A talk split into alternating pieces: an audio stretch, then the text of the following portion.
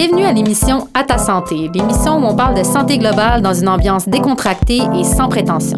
À chaque semaine, notre invité est un expert, un étudiant, un travailleur impliqué à améliorer la santé de ses concitoyens. Certains nous éclairent sur leurs sujets d'intérêt, d'autres nous font part de leurs initiatives à portée sociale. La santé, sans hésitation, ça nous concerne tous.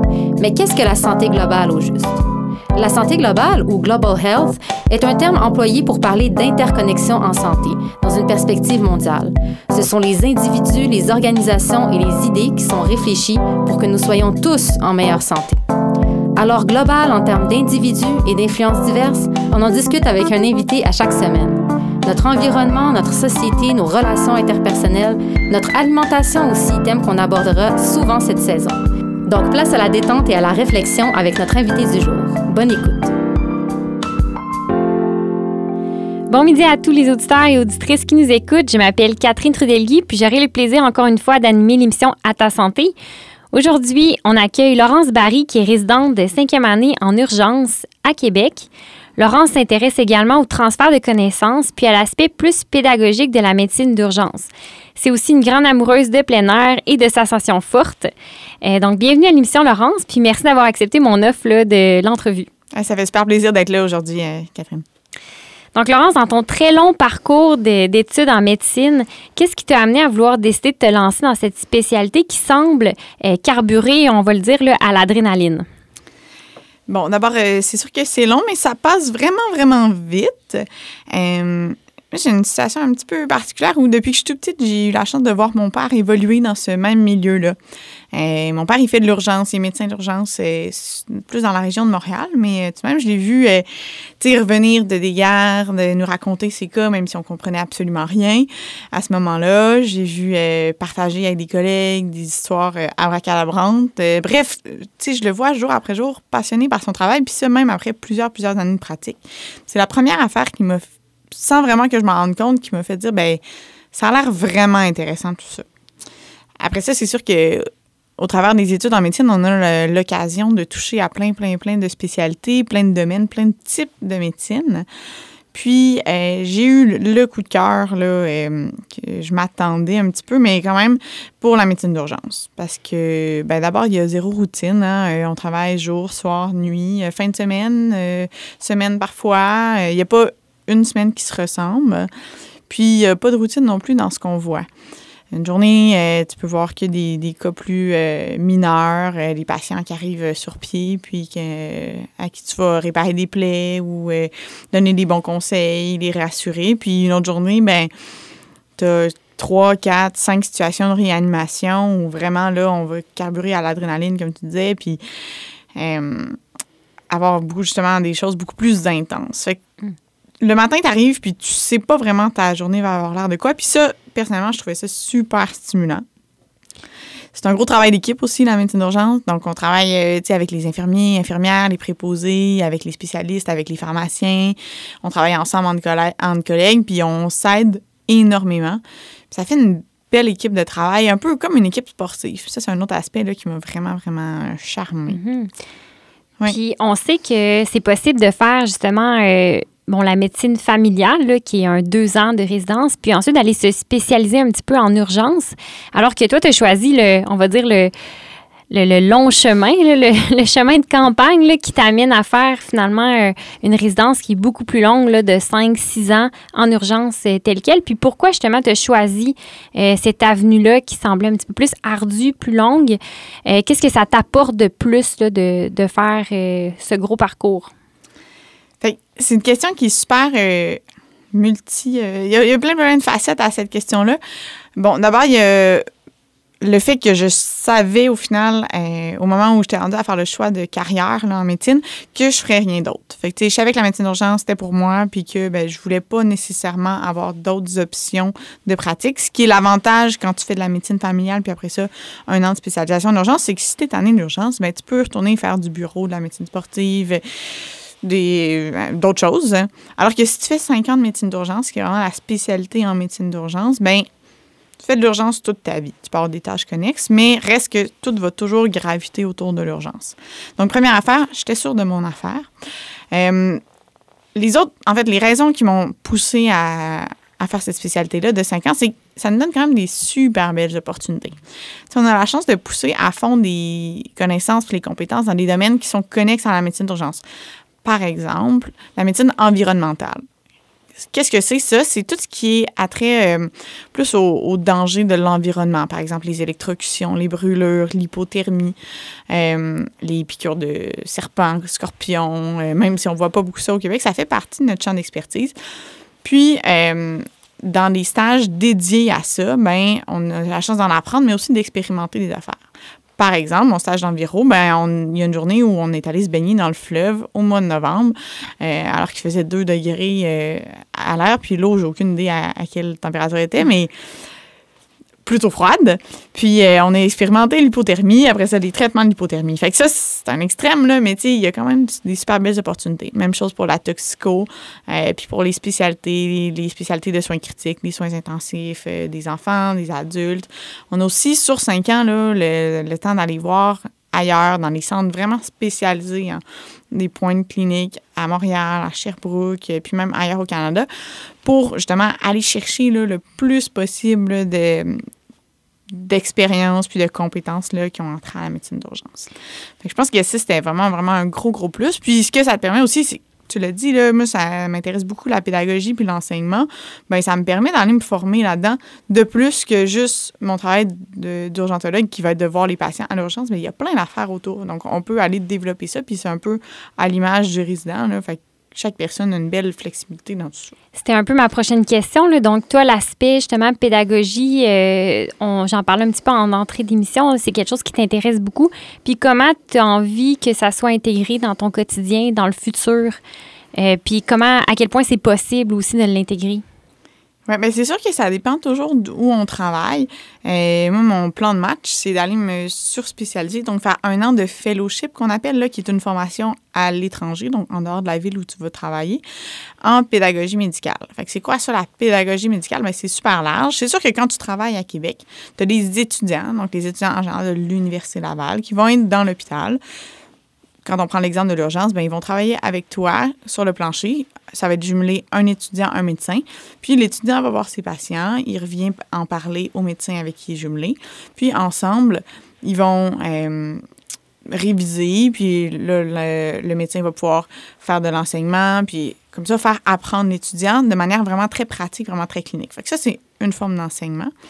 Puis même si euh, on a quand même des étudiants sur au moins la moitié des corps de travail quand tu travailles en ville, bien, le parcours médical standard n'est pas très euh, fourni en, en enseignement, comment enseigner. Fait que t'as, t'as beau être super calé en médecine, on t'a jamais montré nécessairement les bonnes méthodes d'enseignement puis les bonnes façons de donner, justement donner de la rétroaction à un étudiant qui est super performant ou encore un peu plus difficile. Fait que ça, c'est quelque chose que j'aimerais pousser pour pouvoir former mes collègues qui ont tous de l'enseignement à faire.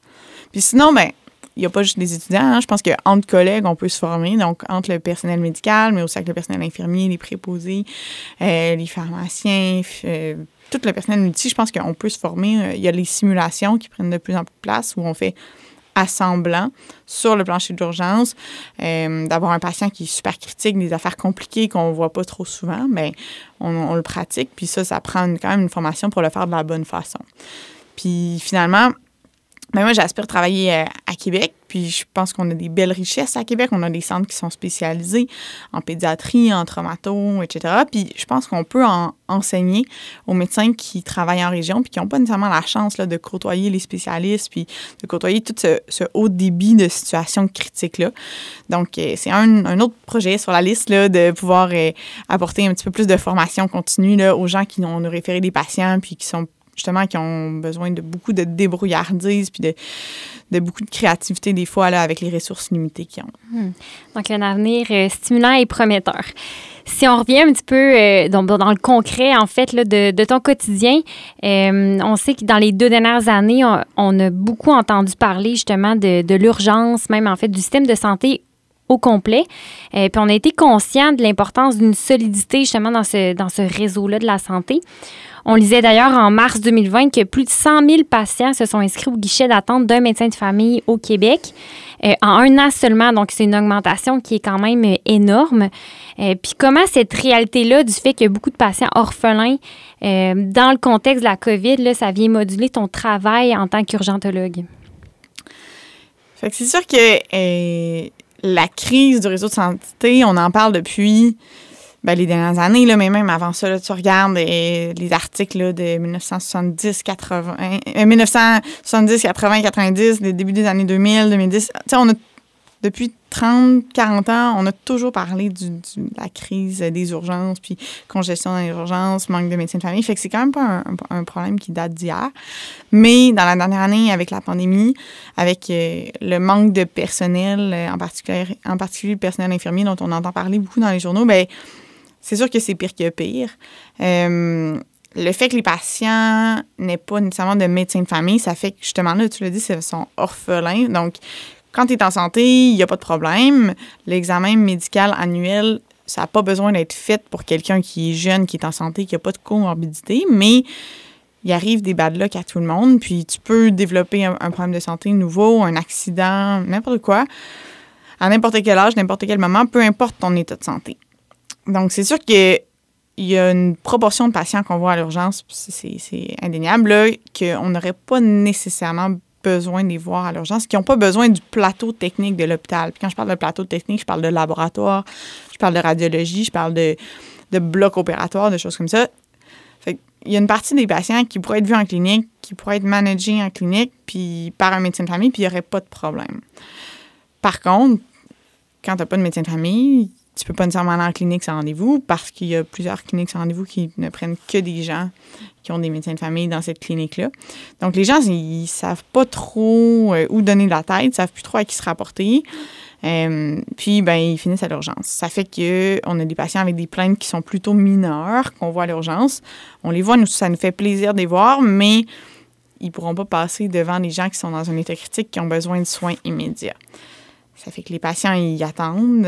Puis, des fois, il y a de l'insatisfaction. Il y a de l'insatisfaction de la part des patients, mais aussi du personnel, du personnel médical. Donc, ça crée une ambiance qui peut parfois être très difficile.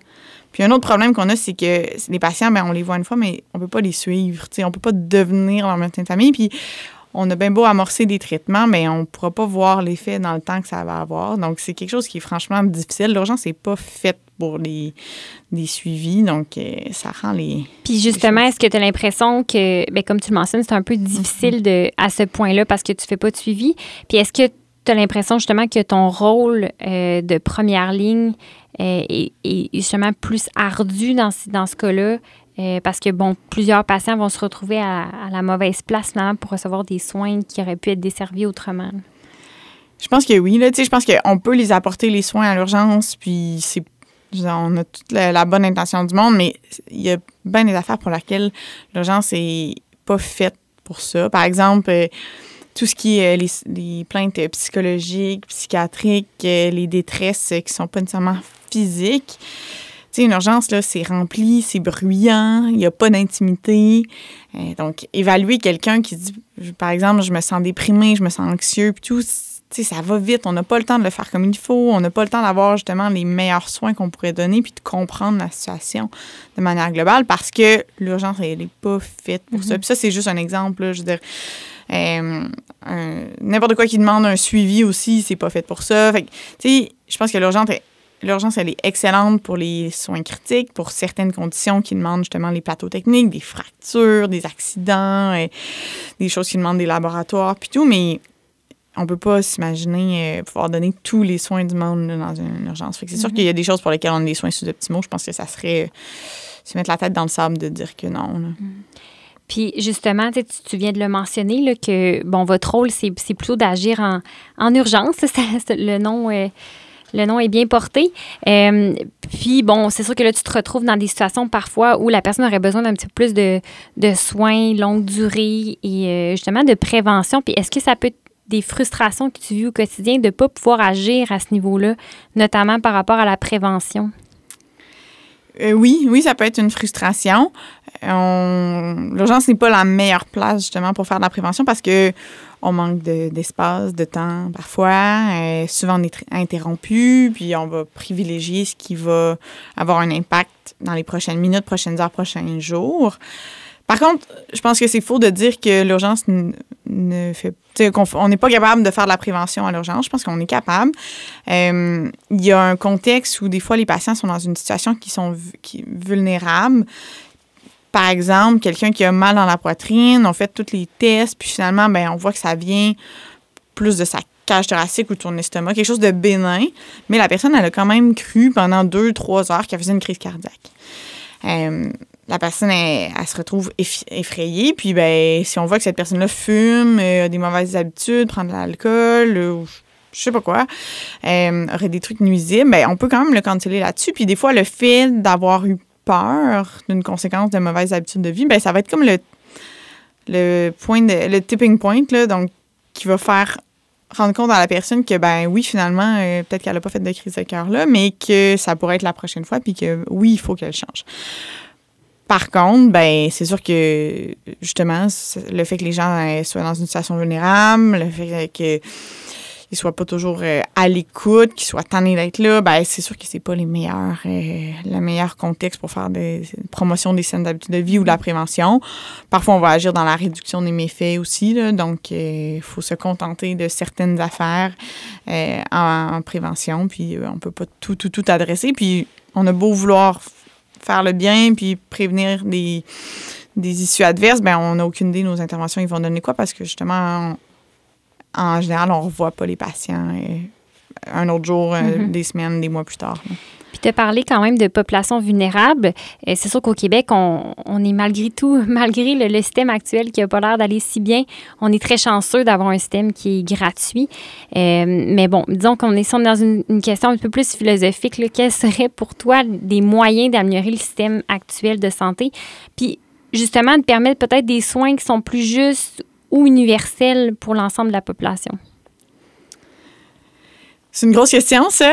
Euh, j'ai pas la réponse parce que sinon, j'essaierais plus d'être ministre de la Santé que médecin. Mmh. Mais, euh, tu sais, je pense qu'il y a juste des pistes de solutions, là. Et puis, il y a déjà une partie qui est tentée d'être faite. Il faut savoir que c'est le système de la santé, c'est une grosse machine. Il y a des millions, ben, j'exagère un peu, là, mais tu sais, des centaines de personnes qui travaillent là-dessus, de comités, sous-comités. Euh, donc, c'est vraiment, vraiment une grosse machine. Puis, c'est long faire changer les choses, là. C'est ardu. Euh, mais, tu sais, je pense que l'accès à la première ligne, c'est vraiment, vraiment une, une clé. Euh, je ne pense pas que la solution, c'est justement de... d'aller plus vers la médecine privée. Je pense qu'on est chanceux d'avoir le système qu'on a. Il faut juste le, l'améliorer. Puis, euh, si on veut le rendre accessible, ben faut rendre notre première ligne plus ouverte. Quand euh, tu parles de première ligne, est-ce que tu peux le définir? Euh? Oui, mais euh, quand je parle de première ligne, je parle plus de, tu sais, d'évaluation initiale. Là, fait que c'est plus... Euh, tu as une plainte, puis tu vas voir quelqu'un qui va t'enligner. Donc, c'est euh, plus euh, opposé à la deuxième ligne où ça va être lorsque tu vas être référé, dans le fond, tu as déjà un pied dans le système de santé, puis tu vas être référé à un spécialiste, par exemple un gastro-entérologue, si on pense qu'il y a un, un problème de, d'estomac. Un exemple pour en citer d'autres. Mais, euh, tu sais, je pense qu'il faut rendre l'accès au corps médical puis aux soins de santé plus accessibles, pas nécessairement l'accès aux médecins. Donc, euh, déjà, il y a les, d'autres professionnels là, qui peuvent faire un méchant bon bout de, de chemin. De plus en plus, les pharmaciens, ils ont une place euh, avec des rôles plus importants. Ils peuvent faire des évaluations, euh, amorcer certains traitements. Euh, le corps infirmier, les, ils ont beaucoup, beaucoup de, de choses prometteurs aussi, entre autres pour le suivi des maladies chroniques, pour les évaluations initiales, et cetera.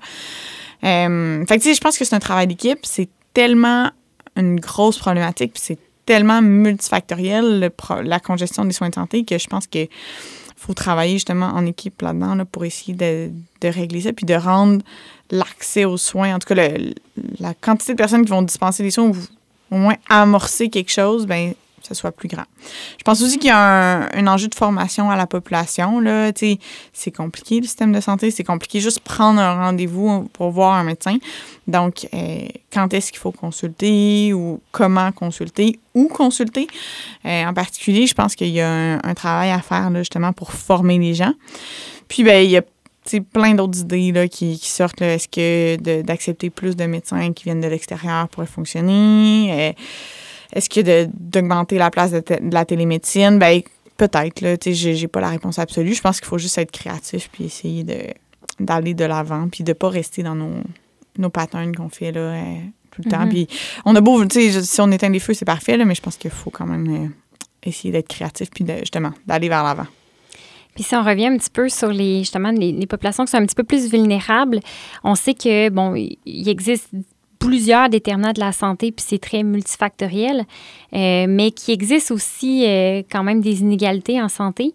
Est-ce que pour toi, il y a des moments que tu trouves difficiles de soigner certaines, certains patients euh, sans jugement, avec la même rigueur aussi, euh, qui se retrouvent souvent dans des situations, par exemple, d'abus de substances ou autres? C'est sûr que oui. Euh, c'est beaucoup plus facile de soigner quelqu'un qui est euh, calme, posé, euh, qui démontre une ouverture franche là, à recevoir des investigations puis des soins que quelqu'un qui, par exemple, comme tu disais, là, est intoxiqué ou euh, a des propos qui sont plus... Euh, qui a une attitude beaucoup plus fermée, une collaboration plus limitée. Euh, je pense que le travail du médecin, c'est d'essayer d'être le plus juste puis le plus euh, neutre dans tout ça. Euh, je, personnellement, moi, ce que je trouve le plus dur, c'est quand tu as l'impression que la personne, elle, elle veut pas se faire aider ou parce que, ou, ou encore que tu es impuissant là, face à la situation. Fait que ça, personnellement, c'est ce que je trouve difficile, mais je pense qu'il faut juste se rappeler que tu peux juste faire de ton mieux comme médecin, puis on y va un peu dans la réduction des méfaits, fait offrir des choix, euh, offrir des, des options qui, peut-être que pour nous, c'est, ce serait pas la meilleure option, mais coudonc, c'est peut-être moins pire que ce que la personne elle aurait fait si on n'avait rien offert. C'est de reconna- L'important, c'est de reconnaître ces situations vulnérables-là aussi, puis euh, de, rester, euh, de, de rester fidèle à ses valeurs. Euh, puis, on, je parlais beaucoup de travail d'équipe en urgence. Bien, ça, c'est en particulier des situations où ça vaut la peine, justement, d'être plusieurs, de, d'essayer de chercher, là, d'être un peu créatif, puis de chercher la meilleure manière d'aider le patient. Puis, aider le patient comme lui veut se faire aider. Là. Mm-hmm. C'est rare les situations où on va... On va avoir le rôle euh, plus paternaliste qu'on voyait là, des médecins euh, sarrau blanc puis euh, moustache, là, où euh, eux, ils disaient plus euh, ben voici la bonne façon de faire, voici le traitement, puis voici ce que vous allez faire. Ben, il y a quand même un virage où on essaie beaucoup plus d'être à l'écoute des gens puis de, d'apporter des soins qui sont en fonction de leurs valeurs. Mm-hmm. Puis ça m'amène à penser, quand tu parles de valeurs, puis euh, euh, d'opinion aussi, en ce moment, il y a, bon, on entend qu'il y a une espèce de. De, de petites crises un peu euh, par rapport à, à l'empathie que certains médecins sentent parfois perdre euh, quand on parle notamment des, bon, des non-vaccinés qui se retrouveraient à l'hôpital. Est-ce que c'est quelque chose que tu as l'impression qui arrive à l'urgence euh, ou que tu vois parmi tes collègues? Ou tu sais, comment, comment vous faites pour euh, justement enlever un petit peu là, votre, euh, vos biais là, qui peuvent apparaître là, en tant qu'humain, euh, puis qui pourraient aussi affecter votre jugement professionnel parce que vous devez quand même euh, soigner tout le monde de la même façon puis avec la même empathie? Oui, c'est, c'est pas euh, quelque chose de si facile que ça, de se protéger un peu de ces biais-là. Euh, c'est vraiment intéressant. Puis le, l'exemple des vaccinés en est vraiment un bon là, pour ça. Il y a toujours eu une espèce de... En fait, des biais comme ça, il y en a toujours eu, des biais cognitifs. Euh, première étape, je pense que c'est de s'en rendre compte. Là, de, on a chacun les, pa- les, les éléments ou les patients qui viennent plus nous chercher euh, parce que, justement, leur attitude, leur comportement ou euh, leurs propos heurtent nos valeurs. Donc, je pense que ça, c'est de le reconnaître d'abord, de se connaître soi-même puis de savoir quand est-ce que hey, je ne suis pas confortable dans cette situation-là. Puis après ça, c'est de s'obliger à, quand c'est une, une situation où on sait qu'on est à risque là, d'être plus biaisé, ben on s'oblige à être systématique puis à être objectif. Puis là, de se dire, ben OK, je, je vais me fier plus à ce que la personne me rapporte ou ce qui est rapporté plus par ses, les gens autour d'elle ou encore, euh, je vais me fier à mon examen physique, je vais me fier aux examens de laboratoire. Tu sais, des trucs pour lesquels notre opinion n'a pas vraiment euh, d'influence. Là. Fait que se fier plus à des affaires objectives, à être systématique. Il faut se forcer à éliminer des diagnostics dangereux, à apporter les mêmes traitements, à se dire, bien, si c'était ma mère, qu'est-ce que je ferais, par exemple? Donc, avoir des espèces de stratégies comme ça pour se protéger, puis ça va... savoir comment agir, même si on sait que la personne, ben, elle nous heurte, puis que on n'irait pas passer un week-end dans un chalet avec cette personne-là, mais c'est pas grave, parce que la personne, elle vient à l'urgence, elle est en besoin de soins, une situation de vulnérabilité, puis écoute, c'est toi qui es là sur le plancher, c'est toi qu'il faut qu'il l'aide. Puis, euh, on sait aussi que euh, les billets, ils vont arriver beaucoup plus quand on est fatigué, quand on a faim, quand on, on manque de temps, quand y a, on est en fin de chiffre. Donc, toutes des, ou quand ça va pas bien, mettons, à la maison. Tu sais, des situations qui vont faire que... C'est plus stressé, en Oui, général. C'est ça, exactement. C'est pas mal plus difficile d'être neutre. Donc, c'est là qu'il faut euh, essayer de se connaître puis de, d'identifier ces situations-là, euh, de se protéger de ça. Donc, euh, t'essaies de manger, t'essaies de pas être trop fatigué. Bon, ça, si tu me dis, c'est facile à dire, dur à faire. Mais euh, essayer d'avoir un bel équilibre de vie, euh, manger bien, bouger, dormir, je pense que ça sera, ça fera jamais de mal. Puis, au final, je suis confiante que ça peut t'aider à rester plus sain puis plus objectif là, dans les soins qu'on apporte aux patients. Hum.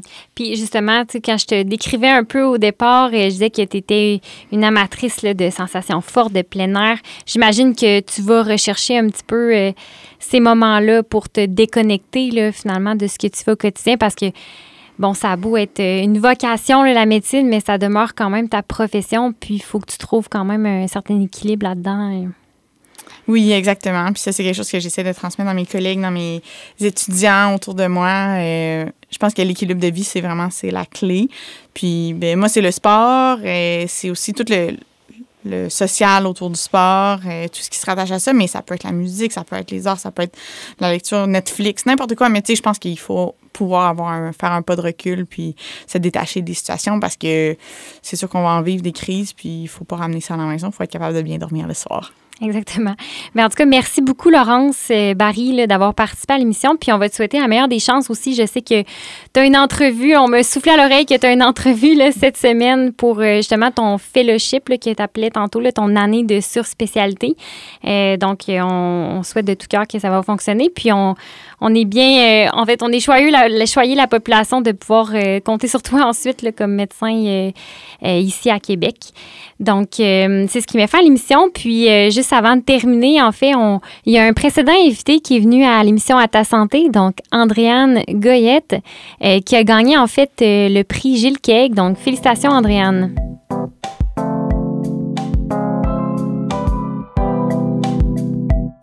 Cette émission est une initiative du Comité SPOT de l'Université Laval, affiliée à la Clinique SPOT. En début d'émission, on vous parlait de ce qu'était la santé globale. Ça peut être assez complexe. Ce concept vient de plusieurs mouvements étant arrivés au constat que l'enjeu fondamental de notre société contemporaine, c'est l'inégalité entre les vies humaines.